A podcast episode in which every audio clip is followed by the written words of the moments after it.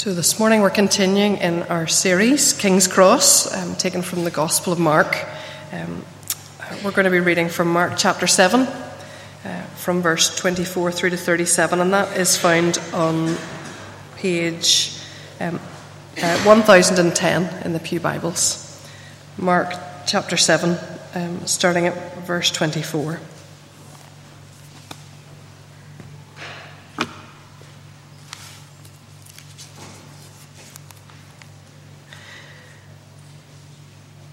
Jesus left that place and went to the vicinity of Tyre. He entered a house and did not want anyone to know it. Yet he could not keep his presence secret. In fact, as soon as she heard about him, a woman whose little daughter was possessed by an impure spirit came and fell at his feet. The woman was a Greek, born in Syrian Phoenicia she begged Jesus to drive the demon out of her daughter. First, let the children eat all they want, he told her, for it is not right to take the children's bread and toss it to the dogs. Lord, she replied, even the dogs under the table eat the children's crumbs. Then he told her, For such a reply, you may go. The demon has left your, left your daughter. She went home and found her child lying on the bed and the demon gone. Then Jesus left the vicinity of Tyre and went through Sidon down to the Sea of Galilee and into the region of the Decapolis. There, some people brought to him a man who was deaf and could hardly talk, and they begged Jesus to place his hand on him. After he took him aside, away from the crowd, Jesus put his fingers into the man's ears. Then he spat and touched the man's tongue. He looked up to heaven, and with a deep sigh, he said, Ephphatha, which means be opened. With this, the man's ears were opened, his tongue was loosened, and he began to speak plainly. Jesus commanded them not to tell anyone, but the more he did so, the more they kept talking about it. People were overwhelmed with amazement. He has done everything well, they said. He even makes the deaf hear and the mute speak.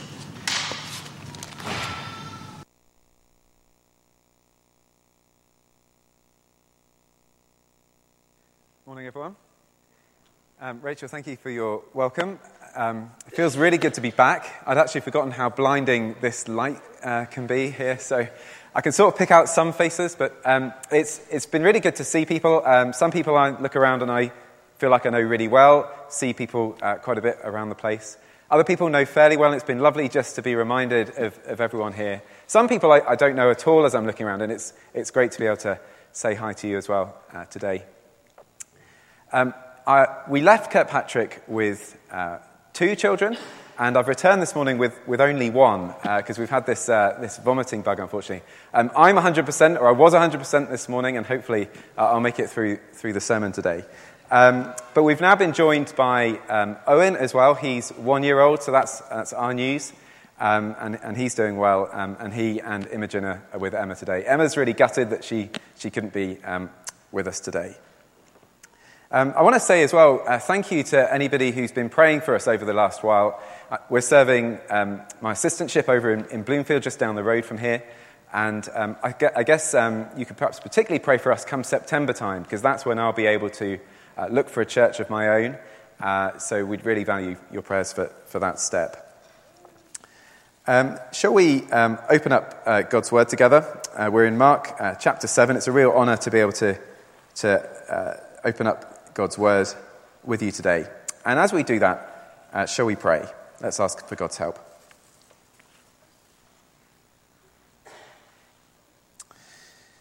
The psalmist says, I lift up my eyes to you to you whose throne is in heaven.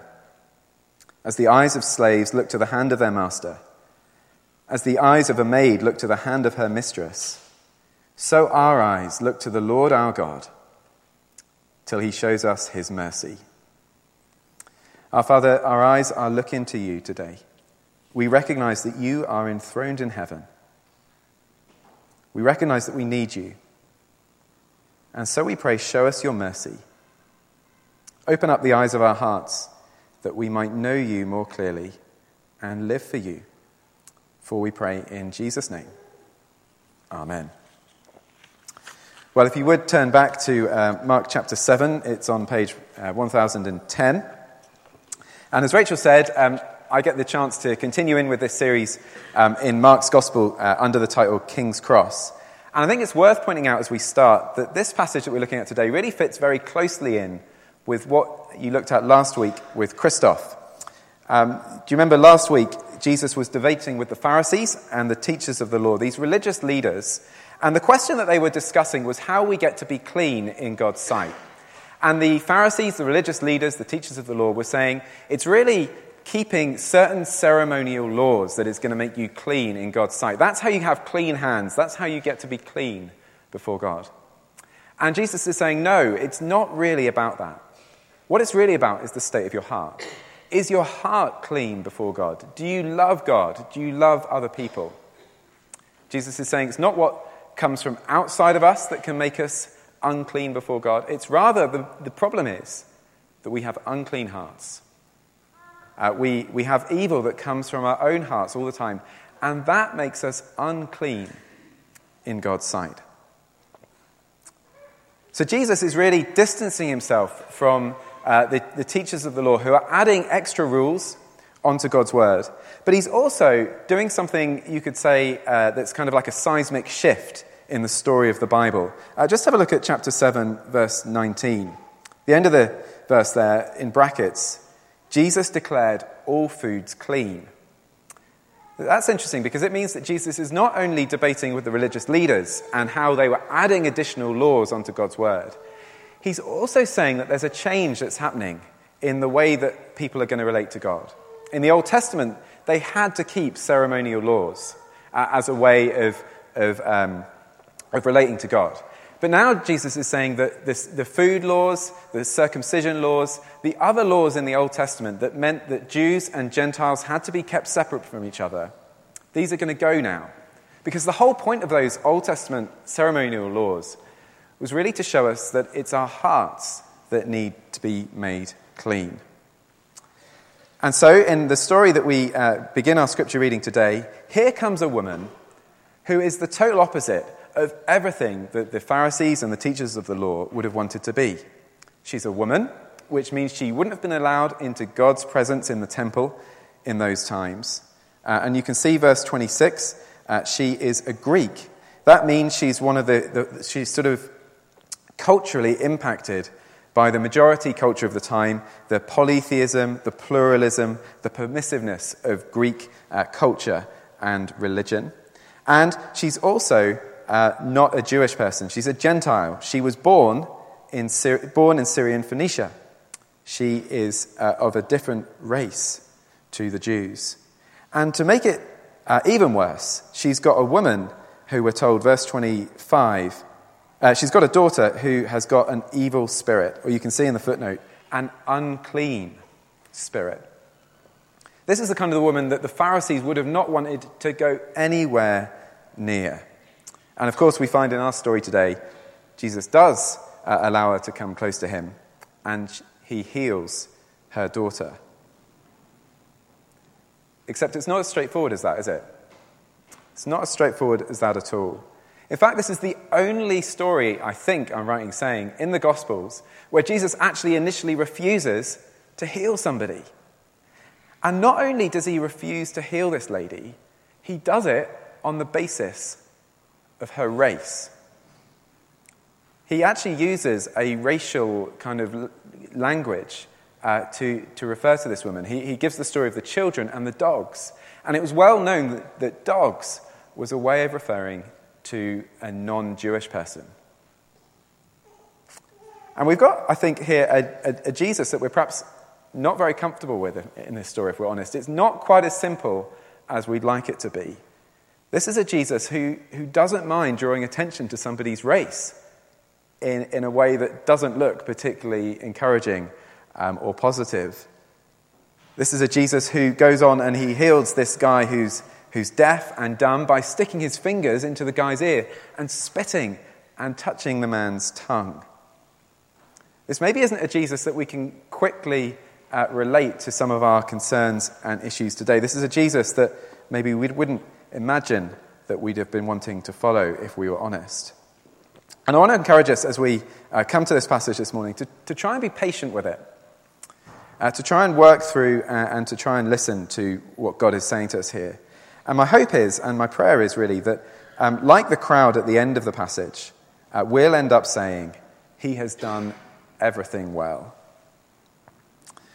Um, it's just worth, I think, putting uh, this passage into a tiny bit more context before we uh, get into it. Um, if you look over the page in chapter 6, the, the section in Mark's Gospel that we're, that we're in here begins um, at sort of chapter 6, verse 7, uh, where Jesus begins to really focus on training his, his 12 disciples to be uh, his ambassadors, to be the apostles eventually. And so he sends them out on a short term mission t- trip. And when they come back, he then uh, encourages them to try to feed 5,000 people. And when, he, when they can't do that, uh, Jesus feeds them, uh, these 5,000 people, with five loaves and the two fish. And everybody eats and is satisfied. Uh, Jesus is trying to build the disciples' faith. He's trying to show them what kind of a king uh, they're going to be the ambassadors of. Uh, except it doesn't seem to be working that well, because then the disciples try and cross the boat in a storm, and uh, they, they're, they're worried about drowning, and they are terrified. And Mark tells us explicitly the reason they're terrified is because they didn't understand about the loaves. They didn't get what Jesus had done with the bread. And so they're scared and they don't have faith. That's just worth storing in the back of our minds uh, as we come to this passage. The disciples aren't mentioned at all here, but I think in a way that's almost deliberate. The disciples suddenly go into the background and we're presented with a, a different group of people and we're looking at how they're going to respond uh, to Jesus now? Will they be dull of heart like the disciples or not? So let's look then at these uh, two stories. Uh, the first one then starts in verse 24. Uh, Jesus, it seems, wants to remove himself from this dispute with the Pharisees and, and get away for a while. Verse 24 Jesus left that place and went to the vicinity of Tyre. He entered a house and didn't want anyone to know it, but he could not keep his presence a secret. So Tyre is in the north. This is now beyond Jewish territory. This is classic Gentile territory. The Syrians are known in the Old Testament for being arrogant people who despise God and, uh, and want to kind of take advantage of his people. Uh, they're, with the, they're in kind of Syrian uh, country. And it, it, does seem as though Jesus has got no particular intention in going here. Uh, he doesn't sort of seem to be on a big sort of mission trip. He seems to be wanting to get away. And this woman comes to him, uh, whose uh, little daughter is possessed with an unclean spirit, and she falls at his feet and she begs Jesus, begs him to drive the demon out of her daughter. And so here's the big surprise, verse 27. First, let the children eat all they want, he told her. For it's not right to take the children's bread and toss it to the dogs, or to their dogs. Now, you can uh, hopefully see uh, the image that Jesus is working with here. If you're somebody who's got sort of young children and you've ever been around uh, dogs, uh, puppies, you'll kind of know, know the, the problems. We've certainly encountered this. You, you, sort of have your kids in the high chair and somebody's got a young, untrained dog kind of around the place, and the dog desperately wants to come up uh, onto the top of the high chair and snaffle whatever uh, food it can from the top of the high chair. And Jesus is saying that's not right. You know, we don't allow that, do we? We, we would kick the dog out if it, if it started doing that. And of course, you can hopefully pick up what Jesus is saying here. He's saying the children in this, in this picture are God's people, the Jewish people, God's Old Testament promised covenant people. They're the children, they're the people who God has, has chosen uh, for his own people. And the bread, well, that's, that's what Jesus can give. That's, that's God's grace, God's favor coming to us, uh, God's help, God's salvation. And the dogs, well, it doesn't take much to join the dots, does it? It's this woman and her little daughter. So Jesus is saying to this woman, it's not time for, for you to receive the bread. It's not time for God's grace to come to you. Now, he's not saying never, but he's saying first, first let the children uh, have the bread. It's not right to take the children's bread and just go and toss it to the to the dogs. So he's, he, he's maybe implying that there is going to be a time when it will be possible for, for the dogs to get the bread. But, but he's saying it's not now, not yet. And you maybe think, okay, that's fair enough. I can see that there would be a time uh, in the Old Testament where God would be particularly focused on the Jewish people, and that would obviously be still around in the time of Jesus, and then it's going to expand out to everyone. Fair enough point. But Jesus, why did you have to bring r- race into it? Why did you have to put it like that? Why did you have to call this woman a dog? Well, it maybe helps a little bit to, to recognize that he's not sort of referring to, to a wild, scavenging dog. The picture is very much a domestic picture. Uh, the, he, he uses a kind of a word that suggests it should be more translated like puppies, little dogs, children's dogs. But you'd still have to say this, this comes across as one of those things that in today's culture we'd probably call it a microaggression, where somebody's sort of trying to be nice, maybe trying to be really, really positive, but they say something that they really shouldn't say. And it hurts, it stings. And, and people who are minorities in a, in a majority culture have to deal with these kind of microaggressions all the time. It seems like Jesus is coming into this culture and he is imposing his culture on this woman, and it's going to hurt. Uh, if, Jesus, if, Jesus, was a TV news anchor, uh, you'd have to say that he would be breaching the social media guidelines, wouldn't you, for, for what he says uh, to this woman.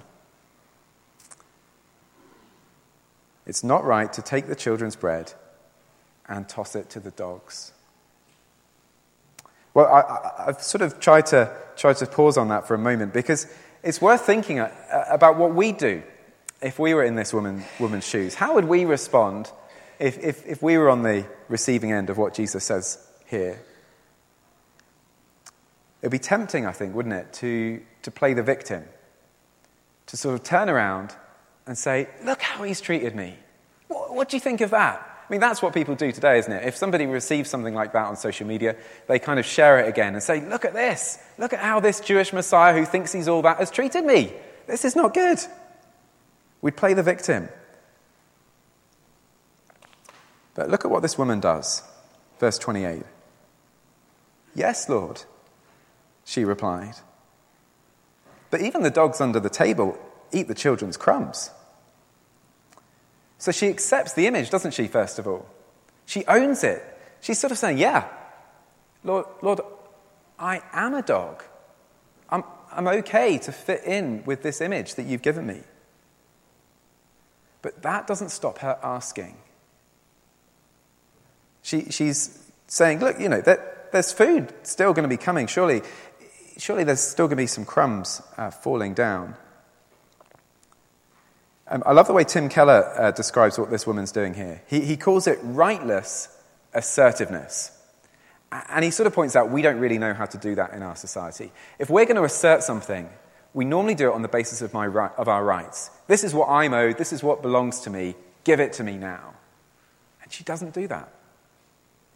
She doesn't attempt to say, I deserve this. She doesn't play the victim. She just keeps asking, humbly asking. The image, I guess, now is of, is of, of, of a toddler who is you know, starting to play with their food, maybe messing about with it a bit, starts throwing it everywhere. And that's when the dogs really come in, isn't it? The dogs can kind of come in and hoover up the food, and you're actually really grateful for them at that point. And she's saying, Lord, isn't it, couldn't it just be like that? Yeah, I get what you're saying. Yes, there's going to be a time when you're going to open it up to everybody, and that's brilliant. But, but Lord, maybe I could have a little bit now, because there's plenty there, isn't there? There's plenty of bread, there's plenty of food coming down from the table. Couldn't I have some, please? She's not standing on her rights. She's trusting in the one who's got the bread. I think she's a real hero of the faith, this woman. She's probably the first person I think you see in the whole of the gospel who really gets it. She understands, doesn't she, about the bread. The disciples don't understand that Jesus has got plenty of bread, plenty for everyone. Just receive with faith. But she does. She knows there's plenty of bread at the table. And so she just says, Look, couldn't I have a bit now? She asks humbly she comes trustingly. She keeps asking. And so Verse 29 she goes away receiving. Then he told her, For such a reply you may go. The demon has left your daughter. And she went home and found her child lying on the bed, and the demon gone. That's how it works in God's kingdom. We recognize that we don't deserve, and then we come and get it. I don't think we should think of Jesus here as sort of being stern or reluctant in this interaction. I don't think we should think of him as sort of having his arm twisted uh, by this woman. I think we should actually see him at this point as, as laughing, as smiling. There was a kind of quite a standard way that teachers would relate to people that they were trying to teach in the ancient world. They'd quite often play devil's advocate. They'd sort of put, put up a defense and challenge the student to knock it down so they could draw out uh, what the student understands. And I think that's how we should see Jesus here as a sort of a wise teacher who's, who's wanting to, to put up some resistance to this woman to show what her faith is. It's a sort of a discipling technique. He's, he's encouraging her to, to be able to show what is really in her, her heart. And so he's smiling as this woman uh, un- shows that she understands both that there's plenty of grace and that she doesn't deserve a single bit of it. And the next couple of stories, the one we're about to look at, and then the one in Mark chapter 8, I think show us that, that this is not a one off for one particularly brilliant uh, Gentile woman. Um, these stories show us that there is a bit of a watershed here, that there, there is a time that's coming and is just beginning to arrive where the doors are going to be thrown open, that anybody who wants it, whether they're Jew or Gentile, can come and get the bread. So Jesus uh, gives bread to dogs. Jesus gives bread to dogs. That's the, that's the sort of heading I want us to, to, to, to take away from this, uh, from this first story. Jesus gives bread to dogs. The reason I've included that quite controversial word dogs in the heading, because I want us to see that this is really controversial. This is meant to provoke us. And I think it's meant to ask us whether we see the goodness in this, if we see the grace, if we see the bread, or whether we're hung up on the fact that we're dogs. It's easy to be offended by this. It, it, I wouldn't be surprised if lots of us here today don't find this particularly comfortable listening to hear Jesus describe a person of a different ethnicity as a dog. And if we're going to see that this is good, we, we need to try to get around that somehow. I'm not saying it's easy, but I think we need to be prepared to, to sort of put uh, that sort of modern Western mindset that we, that we all are sort of conditioned into thinking about to one side. The sort of the mindset that says, uh, I've got my rights, I've got my identity, don't you dare get in the way of those things. Somehow we need to be able to say, well, it can't be quite that simple. It can't be all about that. And the reason, of course, is that we're, we are all dogs. We're all undeserving. Jesus is saying this woman's undeserving, and he's saying that we're all undeserving. But there's maybe another way that we could be offended by this, that, that isn't just sort of specific to our culture and our time, but, but perhaps something that's more intimate, that's more personal. Jesus, you'd have to say, is quite firm with this lady at the start of the story, isn't he? He, he gives us a no. He gives, us a not, he gives her a not yet. And I'm sure that must have stung a bit. And perhaps we've had that. Perhaps we've had Jesus saying to us, no, or not yet. And it's hurt. And perhaps it's still hurting. And we're still sort of wonder to ourselves, Lord, are you really good? Are you really good for me? And we're maybe tempted to, to take a wee bit of a huff and to feel, Jesus, you know, why not? Why not? And it stops us from seeing, seeing the grace. It stops us from seeing the bread. And so, if we're going to get around this, I think we need to recognize that we are all dogs, whether we're Jewish or whether we're Gentile by birth. None of us deserve God's grace. The Bible's very clear on that, isn't it? It's clear from this passage that Gentiles don't deserve God's grace. They're outside of God's promises. God has, doesn't owe them anything. But of course, the whole Old Testament's clear that, that Jewish people, in the same way, don't deserve God's grace. None of us do. None of us have any rights to bring to God. None of us have got anything to sort of say to Jesus, Look, I deserve this. But Jesus gives bread to dogs. There is bread on the table. This woman goes home, and the demon leaves her daughter. And that shows us that there's bread on the table for us too, if we're just willing to ask for it. This is counterintuitive, and I think I was thinking about a sort of a practical way to, to perhaps reframe um, how we think about uh, ourselves and how we relate to God. And I think one of the, one of the best ways we could do that is, is to pray a, a traditional and old fashioned prayer that, that really takes these words of this woman and allows us to make them our own. Um, they're words that come from a, prayer called the Prayer of Humble Access that is in the Church of England and Church of Ireland uh, communion liturgy at the start of every time that they share the Lord's Supper. It was written by Thomas Cranmer um, in about 1552. And um, I'm going to read it through, and perhaps you might want to look it up when you go home. And if this is sort of provoking to you, what Jesus says, why not try and pray it every day this week as a way of reshaping uh, how we see these things? Uh, so here's the prayer.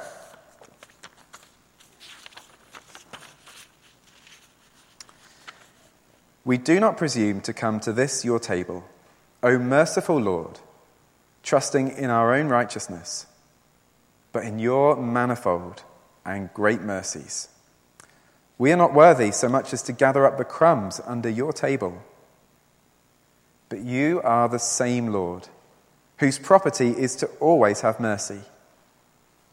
Grant us, therefore, gracious Lord, so to eat the flesh of your dear Son, Jesus Christ and to drink his blood, that our sinful bodies may be made clean by his body, and our souls washed through his most precious blood, and that we may evermore dwell in him, and he in us. Amen. Well, let's move on then uh, and look more briefly at the second of these uh, two stories. So, verse 31. Then Jesus left the vicinity of Tyre and went through Sidon, down to the Sea of Galilee, and into the region of the Decapolis. There, some people brought to him a man who was deaf and could hardly talk, and they begged him to place his hand on the man. So Jesus now moves into the Decapolis, which is also well known as a region that's filled with Gentiles. Uh, in chapter 5, Jesus heals uh, a man who's demon possessed, and the demons go into the herd of pigs well, that was in the Decapolis. This is a Gentile region where there's people uh, keeping pigs. And we assume then that this man is a, a, dog too. We assume that he's a Gentile too. Or if he's not a Gentile, he's at least contaminated by living uh, among Gentiles. So there's a, a sort of similarity between this story and the last story. These are both about Gentiles meeting Jesus. But unlike the last story, there's no witty conversation here. There's no chance for banter and, and, and, and an exchange of conversation and a sort of a clear articulation of faith. This man just stands there. He can't say anything because he's deaf and because he's got a severe speech impediment, presumably because he's always been deaf. And the people who bring him along want Jesus to put his hand on him and heal him, presumably. And I want us to see how tenderly Jesus deals with this man. Verse 33. After Jesus took him aside, away from the crowd, Jesus put his fingers into the man's ears. Then he spat and touched the man's tongue. So Jesus refuses to make this man, this unusual man, this man who's been suffering with these disabilities that make him uh, different to everybody else, he refuses to make him a spectacle. He leads him away from the crowd. He's going to deal with him privately, individually, one on one. And he doesn't do what the crowd want. He doesn't place his hand on the man as they suggest and as, as he's done in other healings. Because Jesus doesn't need to do that. He can, he can heal in whatever way he likes because he's the Word of God incarnate. And so he varies his, his, his sort of what he does physically in order to be most helpful to the person he's dealing with.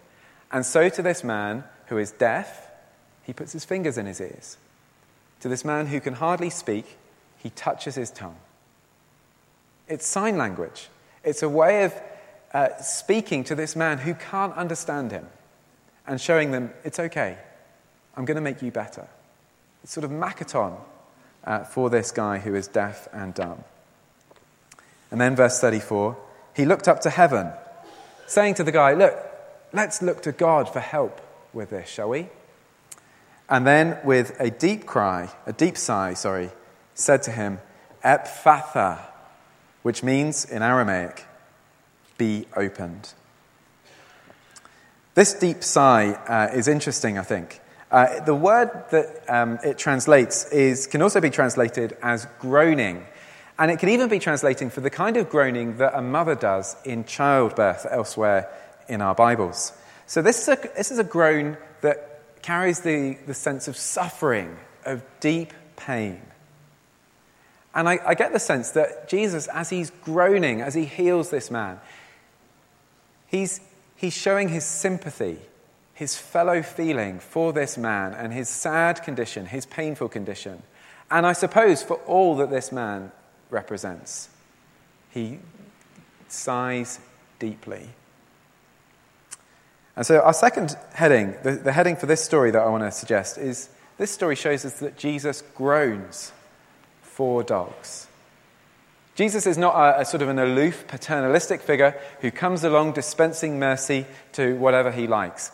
No, Jesus is the Lord of heaven who stoops down and comes among us. He walks among people like us, and he knows what it's like to carry the burdens that we carry. The book of Hebrews uh, tells us that Jesus is touched with the feelings of our infirmities. Jesus groans for dogs. And he groans not only for dogs, uh, sorry, he groans with dogs, he, he kind of shares our feeling.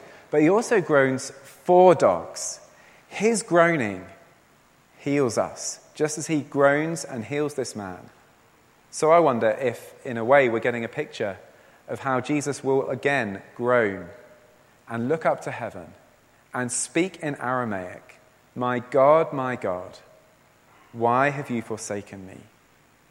As Jesus hangs on the cross with his arms outstretched, he's carrying the weight all of our sin. He is weighed down with it. He groans for dogs. And so he heals dogs.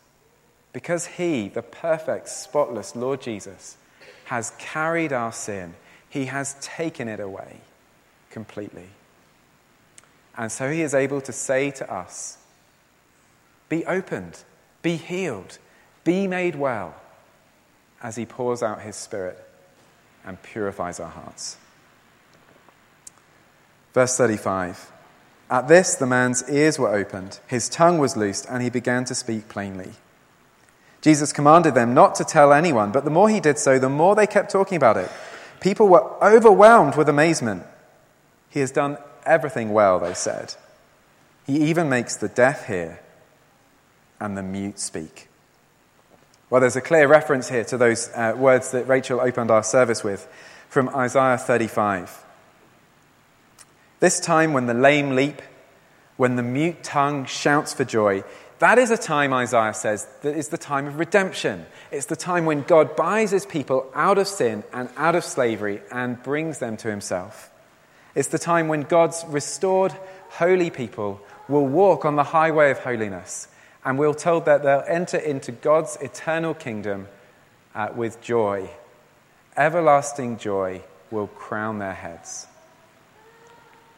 This man's healing, friends, is a picture of our inner healing, the work that God can do through Jesus to make us clean. Well, as we come to a, come to a close, I, I, I suggest that the message of these two stories is that Jesus really does bring us God's grace. He can make us clean, He can make us well, He can heal us. He's got bread. And He makes it available to dogs like us, people who don't deserve it, people who have got unclean hearts, who have got nothing to bring to the table. And I suppose my big encouragement uh, from these passages to us uh, would be to encourage us to not let anybody rule us out of coming to Jesus. Whatever social category or, or racial category or, uh, or whatever category it is that, that people might put on you or that you might put on yourself that means that you don't think you're worthy to come to the table. Well, well, you're not. We're not worthy to come to the table. But Jesus still invites us to come. So it doesn't matter if you are uh, from here or overseas, it doesn't matter if you're black or white, it doesn't matter if you're divorced or have never been married, it doesn't matter if you're disabled or, uh, or able, uh, fully sighted. None of this matters. Don't rule yourself out. Come to the table. There's plenty of bread. There's plenty of bread here for you. So come and feast on the Lord's mercy, on his compassion, on his wisdom, and his power. As we say with this crowd, he has done everything well. And to him and with him be glory and authority forevermore. Amen. Let's pray.